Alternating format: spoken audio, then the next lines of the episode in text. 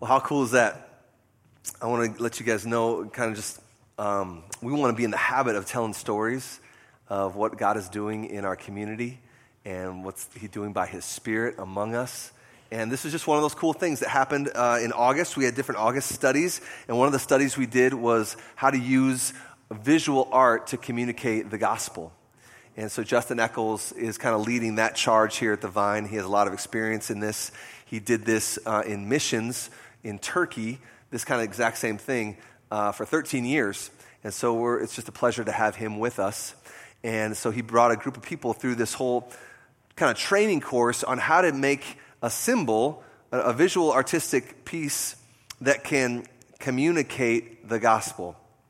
And uh, all of those are out in the lobby this morning. I really encourage you to take a look at those, look at the explanations, and, and just kind of soak in, take a moment. They'll, maybe some of the artists will be hanging out around back there.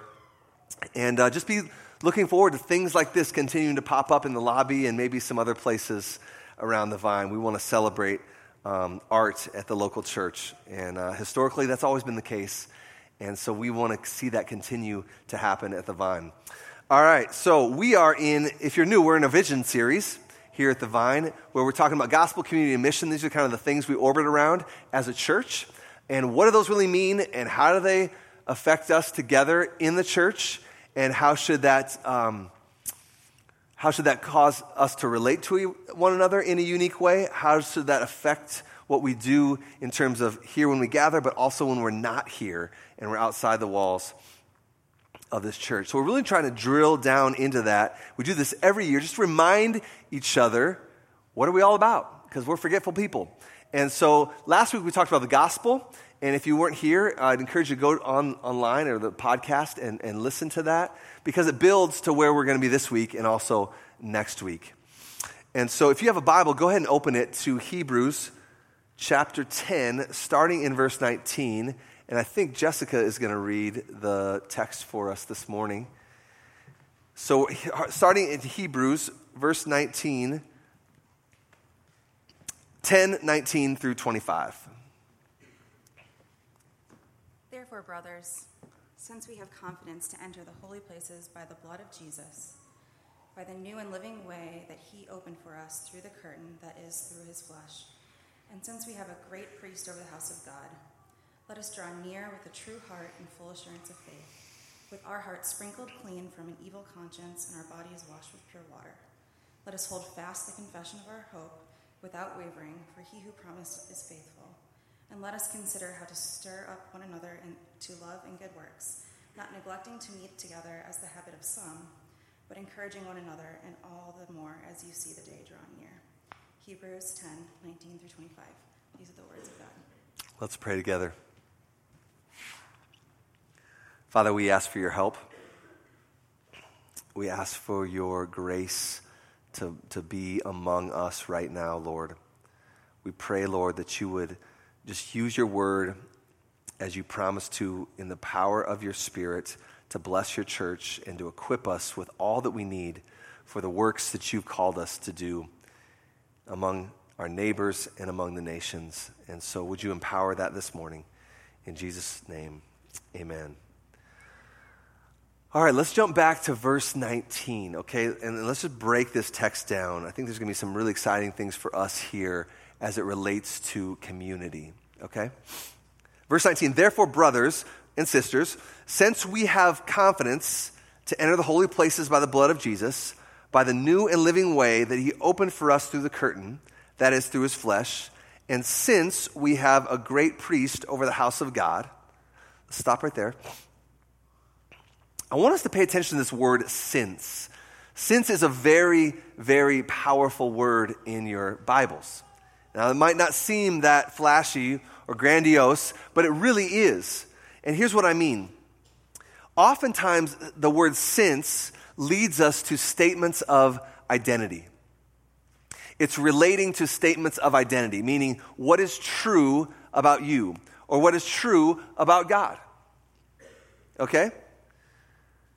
And oftentimes, after that statement of identity, you're going to see a statement about how we're called to live.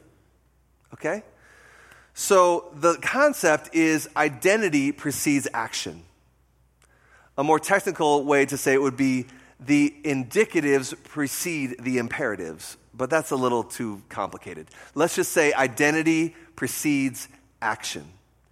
You don't know what to do unless you know who you are first.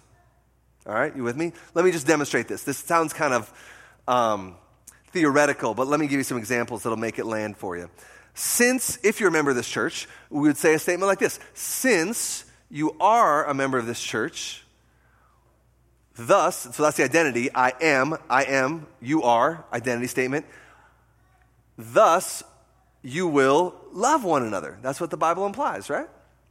So, since you're a member of this church, you are called to love one another. The action is followed by the identity statement. Make sense? Another one, since you are a citizen of the United States, that's your identity. Since that's true, you have the identity of a citizen of the U.S. Now here comes the action. You will pay your taxes. Right? See how that works? You don't pay your taxes to achieve your citizenship, do you? No. One, that, that, that, that never works. The opposite is true, right? the true statement the identity statement always precedes the action. And that's exactly, all that to say, that's exactly what Hebrews, the author of Hebrews, is doing here. These sin statements are going to lead to action as it relates to community for the people to whom he's writing, them then and us now. These sin statements have huge implications. Look at it again. Therefore, brothers and sisters, since we have, what do we have? We have confidence. So we are people, identity, identity, identity. We are people who have confidence to do what? To enter the holy places. Why? Because of Jesus' blood, because by the blood of Jesus. By the new and living way, so Jesus has done a new thing, and it's alive, that he opened for us through the curtain, that is, through his flesh and since we have a great priest over the house of God. So, what is the author here referring to? Now, many of us might be new to our Bibles this morning, and that's totally fine. We're glad that you're here. And this language might be kind of confusing. I've been reading my Bible for a long time, and Hebrews is it's a challenging book. It's, a, it's, it's, it's confusing sometimes for me too. Well, let me just explain this to you. Here's, here's one important thing to know.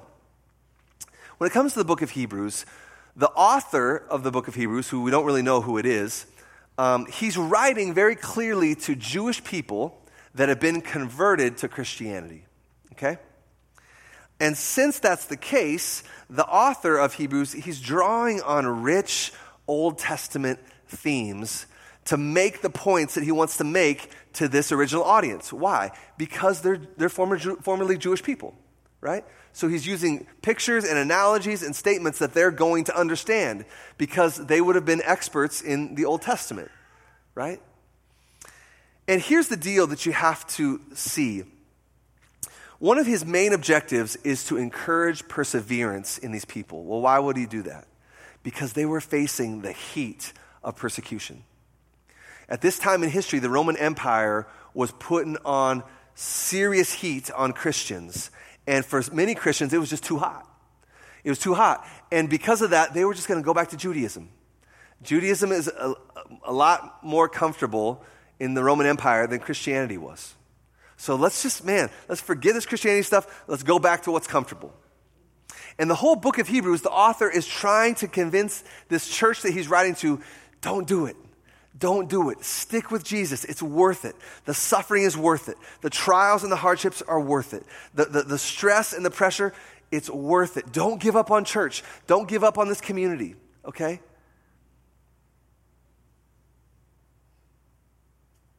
Therefore, brothers, since we have confidence to enter the holy places by the blood of Jesus, by the new and living way that he opened for us through the curtain, that is through his flesh, and since we have a great priest over the house of God. Now let's seek to understand this. What are these pictures he's drawing on? The first one here is he says holy places. See it there in verse 19?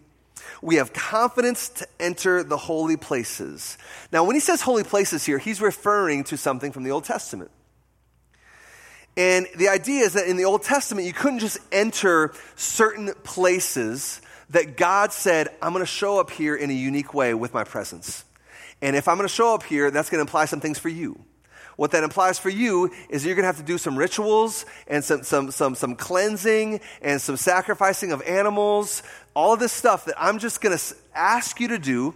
And if you do what I'm asking you to do by faith, hear my word and trust it by faith, I will accept this and, and like I, my wrath won't pour out on you because of your sin.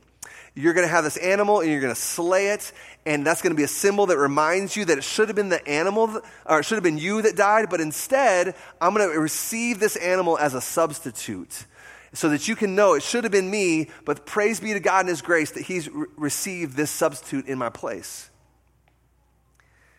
And Jesus is saying, the author of Hebrews is saying, we have something better than all of that. We have something better than all of that.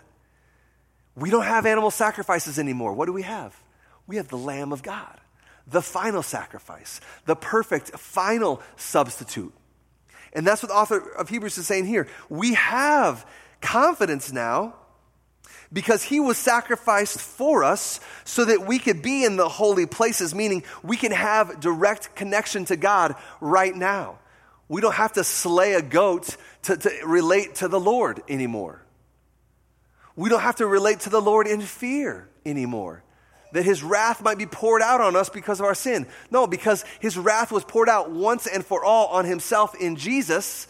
And so now the author of Hebrews is saying, man, you got confidence. Look at it, verse 19. We have confidence to enter into a relationship with God, to relate to God in a powerful way, in a real way, because of Jesus, because of the Holy Spirit alive in us. That's what he's saying.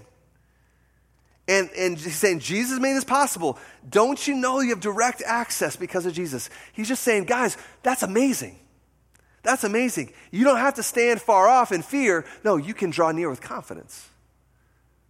What about this language of a, a curtain? See it there? In, in verse 20, by the new and living way, he opened for us through the curtain. And this is just another symbol from Old Testament worship where the people had to be removed from the presence of God. And the high priest and, and, some other special people, if they, if they did the right rituals, could go behind the curtain and God would symbolically meet with them there. And they would be fine because of the rituals that they, that they produced, that God commanded, that they did by faith. And what happened amazingly in the Gospels is that, that curtain was torn in two.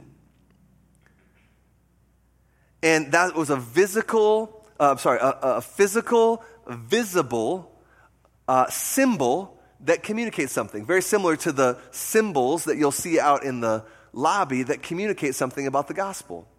It's the same exact thing. God is communicating something through a picture this curtain that separated people from the holy presence of God was ripped in half. What does that mean?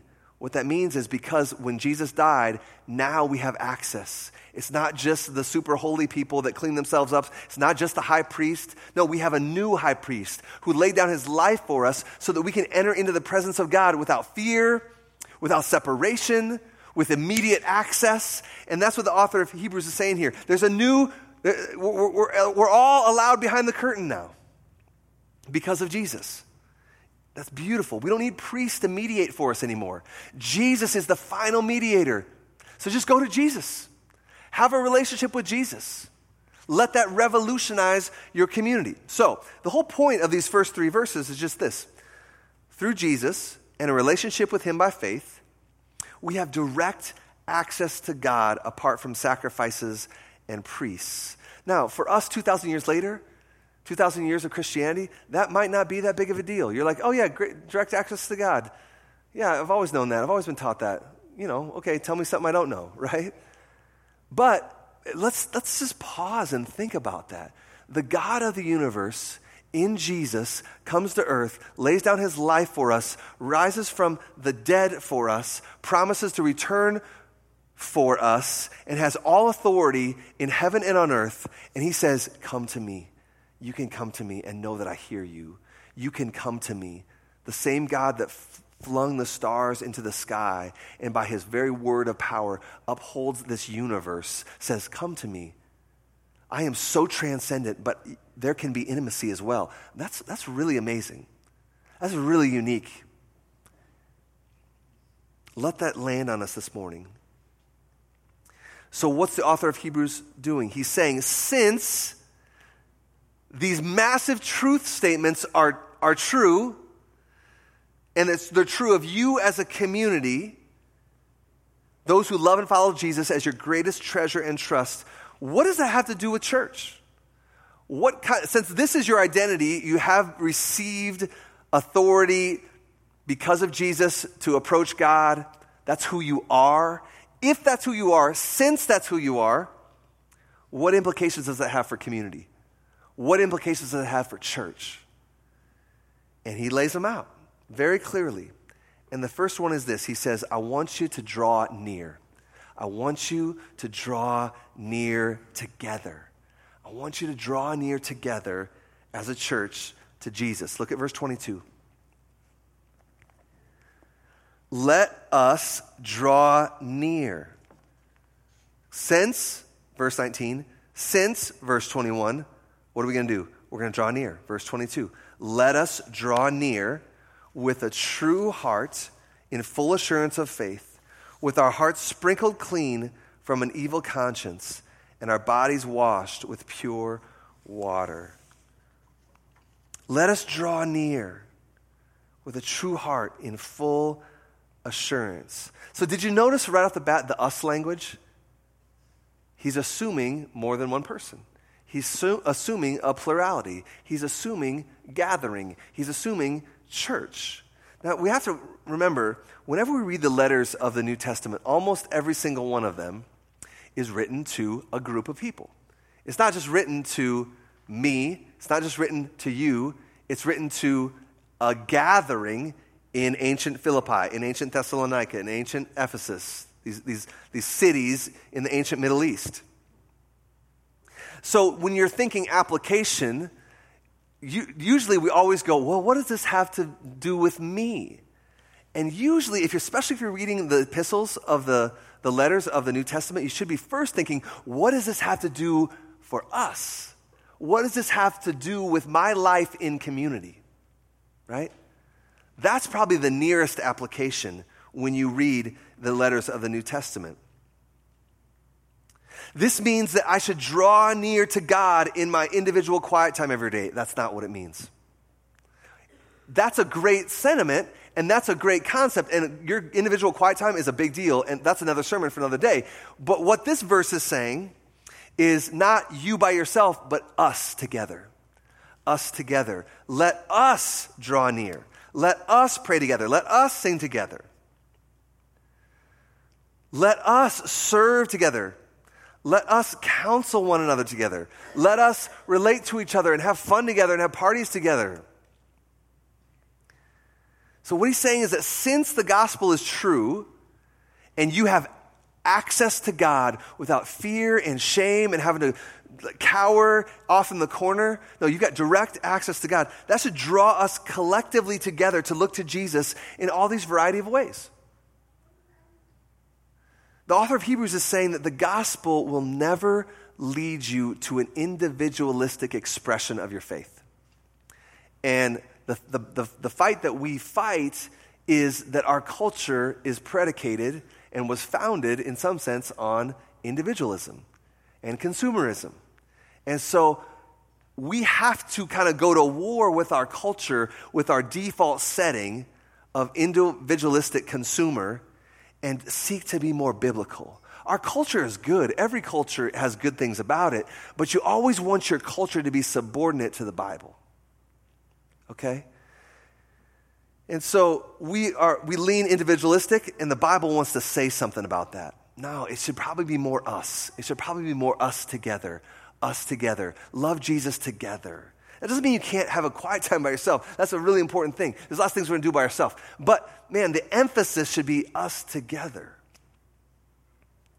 And together, we should have this collective, expectant kind of leaning in, like eyebrows raised, like when you know how when you're watching a movie and it's a really exciting part and you're kind of sitting there like, you know, you're like waiting for something to happen, you're expecting, right? That's what he's saying here verse 22 a full assurance of faith you don't have to stand back and just be like yeah whatever i'm bored i dare you to entertain me i dare you to impress me No, no, that, that's the opposite. The, uh, the, the, the, real thing he's getting at here is this like collective sense that we're all in this together and we're all just like, yes, like I'm ready. I'm ready to receive. Lord, I'm ready. Here we are together, us together. We're ready. And, and we're going to fight this fight of faith together. That's the first thing the author of Hebrews has in mind for the original audience and us now. We got to draw near to Jesus together. Okay? Don't be far off and isolated. Draw near to Jesus because you can. You have the authority. He's given it to you, and let's do it together. All right, what else? Number two, we're going to hang on to the truth together. We're going to hang on tight to the truth together. Look at verse 23. So we're going to draw near to Jesus together. And verse 23 let us hold fast. Since the gospel is true, since you have this new thing that Jesus has done, so you have direct access to him, you don't have to cower in fear. What are we going to do? We're going to hold fast. Verse 23, we're going to hold fast the confession of our hope. We're going to hold fast to that which we've said that we believe without wavering. Why? For or because Here's the foundation for what he just said in verse 23. You can do what I'm telling you to do in verse 23 because the foundation is solid. What's the foundation? He who promised is faithful. He who promised is faithful. Well, I want to illustrate what this kind of, I think, looks like here in, in, with a sh- very, very short video. Let's check this out. So, this is my backyard video taken this morning, and this is a rope swing that we installed uh, a couple years ago, I think. Pretty fun. Kids have a blast. Neighborhood kids have a blast. Even the adults have a blast. And so, this rope swing, you know, that platform is about eight foot, and the rope swing is perfectly safe. We've had no fatalities yet. Okay? We have no broken collarbones yet. It's been great. Um, about two years. But that's assuming one thing that's assuming that you actually hold on. You have to hold on to the rope. Okay? Now, the seat is constructed in such a way that you can't just sit on it. it will be kind of wobbly, and you wouldn't be able to like hold it with your legs. Uh, the rope's too skinny. The, the, the platform of the seat is too wobbly. And so you have to hold on with your hands really tight. Okay? But if you hold on to the rope, we've had no one, big kids, adults, whoever, little kids, no one's fallen off. And here's the deal you can hold on with confidence. Why? You can step off that platform with confidence, even though it's eight foot. Why? Well, because the rope is strong, and the tree is really strong. The tree is really, really strong. The tree and the rope are trustworthy. Well, how do I know this? Well, let me, I'll give you a, a poignant illustration. So some of you, he's not here this morning, but some of you have probably seen Big Nate. He's in our city group. He's about 6'6", 6'7", uh, 260, and he used to play tight end for the Michigan Wolverines. Big guy, strong guy. And he's a, you know, as you can imagine, a high-level football player. He really enjoys things that demand a lot from himself. He's not uh, averse to taking a, uh, an adventure. Uh, he loves things that are going to, you know, jack up his adrenaline. I've seen some videos of him cliff jumping. It's pretty impressive. So I said, Nate, um, yeah, you want to try the swing? Yeah, do it, man. It's great. Okay. So he, you know, gets seated on the platform. Like, you should probably just kind of ease yourself off the platform and just kind of let it, let it do its thing. And not Nate, you know, big, big 6'7", 260. He jumps off the platform. And so that creates a little slack in the rope, right? And then that bottoms out when he hits and the rope goes tight and the whole tree is just like brrr. And, and, but you know what? It freaked me out for a second, but it was fine. It was fine. Why? If this thing is safe. Why? Because the rope is rated for 700 pounds, so we could put three Nates on that rope, right? Or mm, roughly, I don't, don't, don't uh, correct my math. And, and hickory trees are really, really strong. Hickory trees are amazingly strong. They're, they're very, very hard wood. And if, uh, as long as that tree is green, man, you could put a ton, thousands of pounds of, of pressure on those trees, even if the branches are, you know, like that big. And this is a perfect illustration of what the author of Hebrews is getting at here for his original audience. in terms of community. Let us hold fast. Let's hold on to the rope. Let, us hang on tight to what? To the confession of our hope without wavering. You can step off the platform knowing that Jesus is going to catch you. Why? Because he who promised is faithful. He promised that, that rope won't break. He promised that that tree is not going to snap in half. And he has the authority to say it.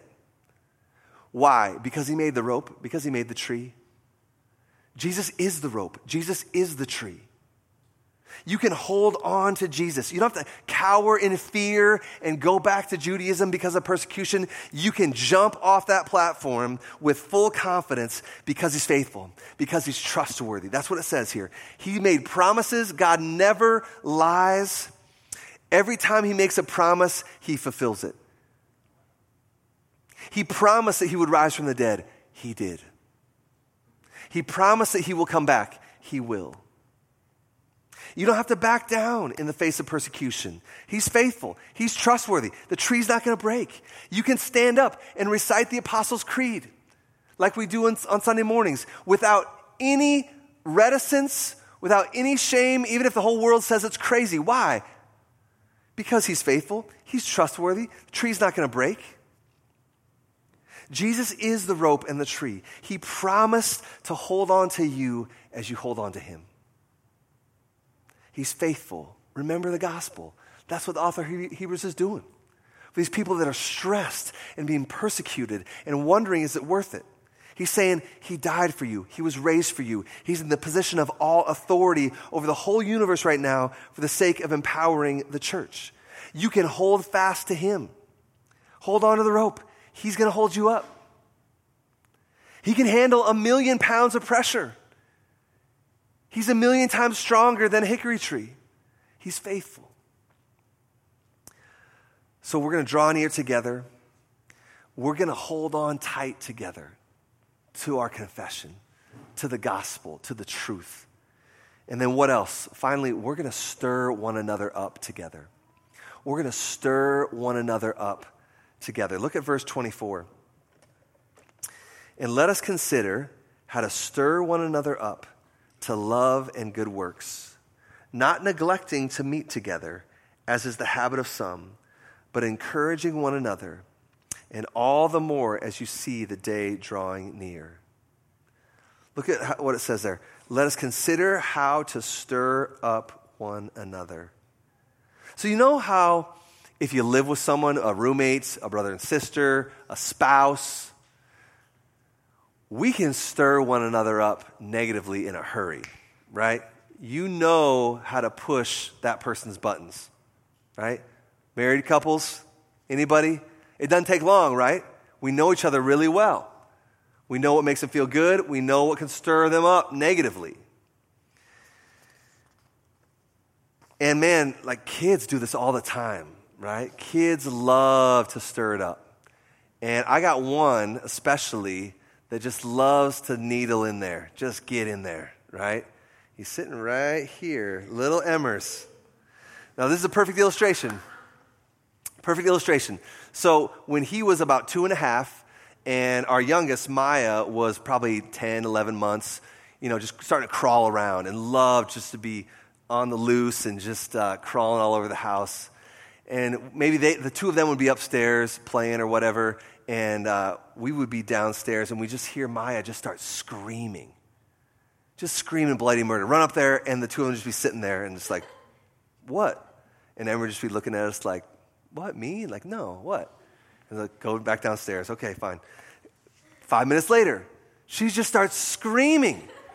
And it's like, what is happening upstairs with these children? And we go up there, nothing. Well, a few days later, we discovered what was happening. So Maya would love to just be crawling around, and Emmers would just kind of sidle up to her, all sweet and innocent and shy and cute, and he would just grab her foot and just hold it so that she couldn't go anywhere. And he would just hold it. And, just, and then we'd run up there and, and he'd look at us like, What, me? He, sweet little Emmers, me? How could you dare accuse me of doing such? Yeah, he's a little diabolical, right? He loves to get in there, and he would love to just stir her up. He got such a rise out of hearing that screaming to see us run up the stairs, even at two and a half. Well, you know, we all know what that's like. We all know how to do that to each other, right? Just get under each other's skin. But what the author of Hebrews here is saying is we got to do the opposite. We got to stir each other up, but not negatively, not because we enjoy getting a rise out of people. No, because we love one another. And we want to stir each other up positively. But that might be harder to do. It's easy to stir up your spouse negatively, right? That's super easy. But the author of Hebrews is saying to the original church and to us, man, let's do the hard thing of trying to do that positively. And what that's going to do, what, what is that going to imply? That's going to imply, verse 24, let us consider, meaning we got to think about this. Let's mold this over in our minds. It's not going to just be something we can passively have happen. No, consider this means we're going to have to be active. So let's consider it. Let's think about it. Mull it over. Be reflective. How we can do what? Help each other be more loving, help each other bear more fruit, looking like good deeds. See that in verse 24? What if our agenda was every time we walked into church, or every time you saw someone from church, your, your first thought was, man, what can I do to stir this person up to love that's going to overflow into a life of good deeds? What's it going to take for me right now in this moment? Maybe we only have five minutes. What can I do to not stir them up negatively, frustrate them, discourage them. No, but to encourage them, to stir them up to love and good deeds. How can I get them energized, motivated, passionate about loving and doing good deeds? How could we do that? Quite literally, how could we do that regularly as a community on a Sunday morning as we gather in the lobby, as we gather right here after church, as we show up at our city groups? Now, this is just my brainstorms, and you guys probably have another, create, another hundred creative ideas. And there's a, a, Slack channel called Sermon Discussion. I'd love to see some people put some thoughts up there. How can we do this? I'm not the only one that, that has the answers here. How can we help each other get motivated to loving and, and serving and demonstrating with our lives that we love Jesus? Well, the first thing that comes to mind for me is super simple, it's no big shocker. It's just what the author of Hebrews is doing here in the first few verses is man, I get motivated and stirred up and energized when you remind me of the gospel, when you remind me of the truth, right? Now, I haven't forgotten the gospel, but there's so many times, and you guys know what this is like, when you functionally forget the gospel in the moment, and your emotions that might be negative are the writing, overriding concern, and the gospel is just kind of tucked away back here where I'm consumed with anger or I'm consumed with impatience or when I'm consumed with worry and anxiety. I haven't forgotten the gospel. Like I know the facts, I can pass the test, but I'm functionally forgotten it because I'm not living like it in that moment. Does that make sense? And so, what this probably practically looks like is that, man, I need you to remind me of the truth. As simple as that we need to be a community that's willing to open our mouths and speak the truth of the gospel, like the author of Hebrews is doing here, to one another. Now, this happens in formal ways all the time. It's happening right now. You're listening to the preaching of God's word. I'm hopefully encouraging you in the gospel, reminding you of the gospel. Hopefully, that stirs you up to be more loving, right? As we collectively consider the cross and the empty tomb together, hopefully that has an impact. We do it when we're singing. We're reminding ourselves of the truth. Man, my name is written on his hands, my name is written on his heart. I know that while in heaven he stands, no tongue can bid me thence depart. Man, when I sing that, man, I need to be reminded of that. Like, he's got me. I don't have to be ruled by anxiety because he's got me. I don't have to be ruled by fear. He's got me.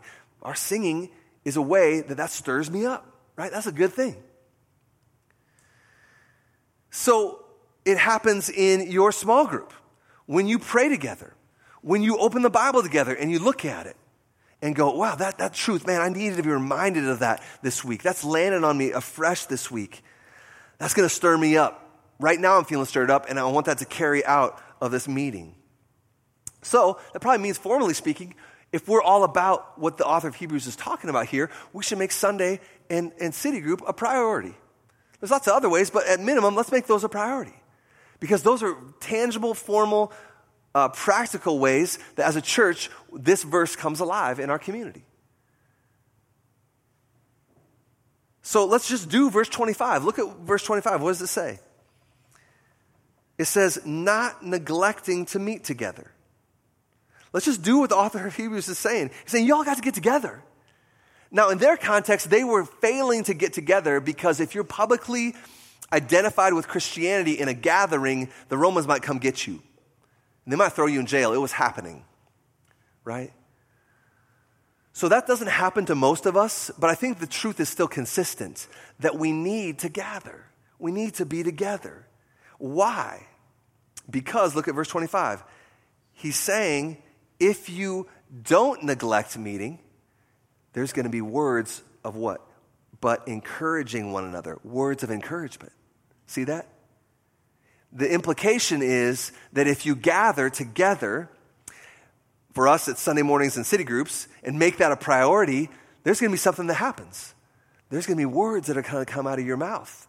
For everyone else, it's going to be this big reciprocation, overlapping relationship, this web of encouragement that happens that's going to make you guys strong. See that? He's not saying, okay, you're going to show up to church. Don't neglect church. Okay, so, okay, I hear you. We're going to show up to church, and then I'm just going to show up and keep my mouth shut. No, no, no. He's not saying that. He's saying, don't neglect. So you can't lay in bed all day. You can't do that. But what can you do? You're going to stop doing something. You're going to stop neglecting church. And then you're going to positively start doing something. Another language in the book of Ephesians is we're going to put something off and then we're going to put something else on. Okay? It's not just show up to church and be silent. No, it's going to be actually active. That make sense? That's very common in the Bible. We're going to stop something and start something. We're going to put off something and we're going to, and we're going to put on something. And so that's just what he's saying here. The, these gatherings are important so that we can have endurance and be encouraged. Now, that, we've talked about the formal ways, formal gatherings, city groups, Sunday morning. But what about just in our informal relationships? What about just when we see each other? I think I need to, and I think you need to. I, this isn't true for everyone, I think it's true for a lot of us. Just get over the weirdness factor of talking about the truth of the gospel. A lot of you can relate to this. Like, it's really easy to talk about the weather. It's really easy to talk about, oh, how was your vacation? Oh, what were your plans for? And that's not bad, that's good. But I wonder if we can go deeper than that. I wonder if we can say things like, hey, you know what? I love you, and I want you to know that I'm praying for you, and Jesus died for you, so you don't have to be anxious about A, B, and C. He's got it. Like, I don't know why stuff like that feels hard for a lot of us. But man, I want to just push against that and, and have that be normal where it doesn't feel weird. And based on our personalities, a lot of us are going to, you know, have varying degrees of challenge with that. I don't for me, sometimes I wonder if it's like, oh, they're going to think I'm preaching again, or maybe it just feels too intimate or something. But I want us to consider why is it that it's hard for us sometimes to do what the author of Hebrews is doing? He's saying, guys, remember the truth. Remember the truth. And a lot of the truth, we're going to live a certain way. I just think we should strive to get over this because, because based on this text, I think it stunts our growth. It stunts our health as a church. It's like if we believe verse 19, 20, and 21, why don't we say these things to each other? Like we should ask ourselves that question. Right? Like, if you say you love your wife, then you should tell her that. The words, I love you, should come out of your mouth. And if they never do, then man, we should talk about why that is, right? If we believe these things about Jesus, then words are going to have to come out of our mouths to one another that remind each other of the truth that we say we believe. This is how we stir one another up to love and good deeds. We share the gospel to one another. We stare at the gospel together. And, and whether you're introvert or extrovert, that, it's not really that big of a deal. Like, that's just the body of Christ. We're all going to be different, and that's very, very normal, and that should be celebrated. We're all going to have different degrees to which this is going to be easy or hard, and that's fine. But just ask yourself this if, if, if, if, if you've never looked someone in the eye and said, Hey, can I remind you of a truth from God's word that means a lot to me that I think might help you in this, situa- this situation? That doesn't have to be those words, but just something like that. It, if, if that just seems like really, really challenging, let's just ask ourselves why that is. Well, may, maybe you would say, Man, I'm just a, a baby Christian. I don't know that much of the Bible. Well, even like a small little sliver of what you know as a baby Christian, like I repented and Jesus has forgiven me for my sins, even that, you might never know how the Holy Spirit could use those words coming out of your mouth to stir someone else up to love and good deeds. So, so we have to stir one another up. And one main way we do that is through talking about truth with each other. So, man, there's a thousand creative ways to get at this. I would just ask you to think about it. Really think about it. If, if that's really hard for me in my conversations to see how the gospel intersects to what we're talking about, or how our Christian faith or God's word intersects with what we're talking about, let's just ask ourselves why that is. And then if, if you really struggle with that and you believe that this is a value and con- convinced of it, then all you gotta do is just ask for help. Ask your city leader, your city group leader for help. Ask one of the elders for help. Ask somebody sitting by you for help. Like, or someone that does this to you really well. Say, man, how do you do that? Can you coach me up on this? And you've been such an encouragement to me. I want to be encouragement like that to other people. You stir me up to love and good deeds. How can I do that like you do that with other people? You know, just ask for help. That should be normal uh, in our, in our community. There's no shame in that. It's just beautiful humility, right? We got nothing to prove, nothing to lose, nothing to hide, nothing to defend. So just go for it. So Jesus has made a way for all people who love him to go directly to him with a heart of full assurance that he is trustworthy, that he is faithful to never fail us. That's the summary of 19, 20, and 21. And since that's true, our church is going to focus on, on three things for the sake of health, for the sake of a healthy community that's on mission, that has endurance, that doesn't back down. We're going to draw near together. We're, we're going to hold on to our confession, to the truth together, and we're going to stir one another up to love and good deeds. And that's how church becomes beautiful.